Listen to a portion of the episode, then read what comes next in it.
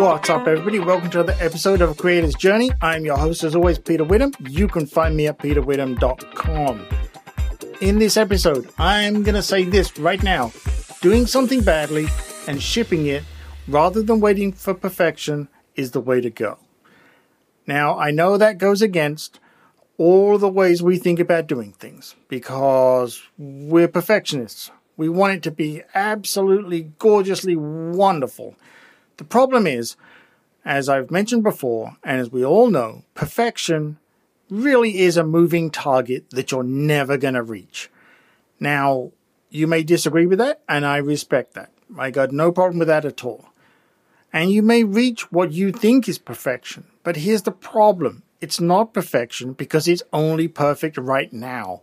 I guarantee you, next time you go look at it, or tomorrow, next week, next month, whatever, you're going to find something and you're going to go, oh, you know what? It's not perfect. And that's what I mean by a moving target.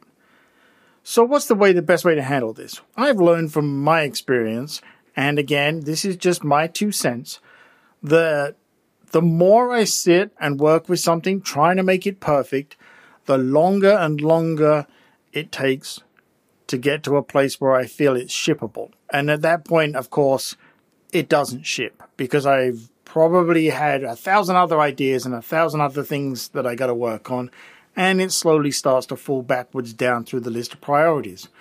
Whereas, if I had said, it's good enough, I'm going to ship this, it's fine, I, it, that will actually serve to make me spend more time on it. Because if I know something is out there in the world for people, I'm now going to be way more obsessed with trying to keep an eye on it and improving it and making it better for folks than if it's just something sitting around here that only I know about. Because if it's sitting around here and only I know about it, that gives me all the excuses I need to not have to ship it, not finish it, not make it better, not wrap it up, clean it up, get it out there. And that is the worst position I can put myself in because I know my brain, and my brain will embrace that and love it because it doesn't have to commit to saying it's good enough and shipping it. And I bet if you stop and think about it, that probably applies to a lot of you as well, right? Because it, again, it's what we do we say, no, this isn't quite right. I'm not sure it's the right color. I'm not sure that placement's correct. Is that design good enough? Do I really like that font? Is the spelling correct? Is the grammar okay? Did I edit the photograph good enough? All of these things, we can always find a thousand reasons to say something's not good enough to ship. But it probably is, and we probably know that it is.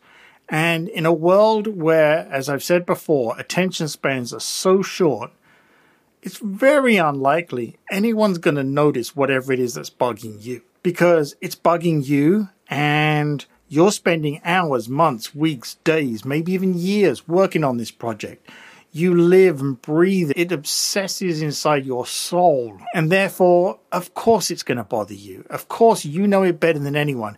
You know where all the little dust bunnies under the carpet of that project are. Nobody else does. Probably nobody else is even going to spot them. It's fine. Ship it. You've heard me say this before MVP, the minimum viable product. There's other definitions for it, but that's the one that I use. It's good enough to ship. Yes, it's not perfect. Guess what? You get to do it again. Now, I get that that doesn't always apply. And I, I totally understand. There are some things, like, for example, I'm guessing here, but paintings, sculptures, all of these things. Yeah, okay. It's not so easy to just say, I'll ship a new version but that doesn't mean you can't go back and change a few things unless of course you, yes you you sell a painting and it goes to someone's house hopefully and they appreciate it and love it. But that's okay because guess what? They loved what they saw at that time that version of it. It's fine. Now other things books wh- whatever you care to think of software is a perfect example of course. But even these days with books and everything else you can go back and edit those things it's not cast in stone. It is literally not cast on a tablet of stone, right? In the case of writing. you can go back and update them. It's fine. People may even appreciate that you've gone back because guess what? That might generate a whole new audience for you. So think about it that way. It's okay. Go ahead. Ship these things, right?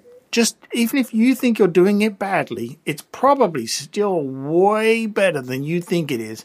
And I'm pretty sure somebody out there is going to absolutely love it just the way it is. Because maybe they want it that way even that's not the way even though it's not the way that you envisioned it. And it's fine.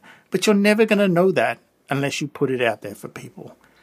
So i hope this has been helpful. If it has hey you know what give me a like give me a, a rating give me a review of this podcast reach out to me, peterwitham.com. I'd love to hear your thoughts on this. Maybe you think I'm completely wrong. Great. Let's have a conversation about that.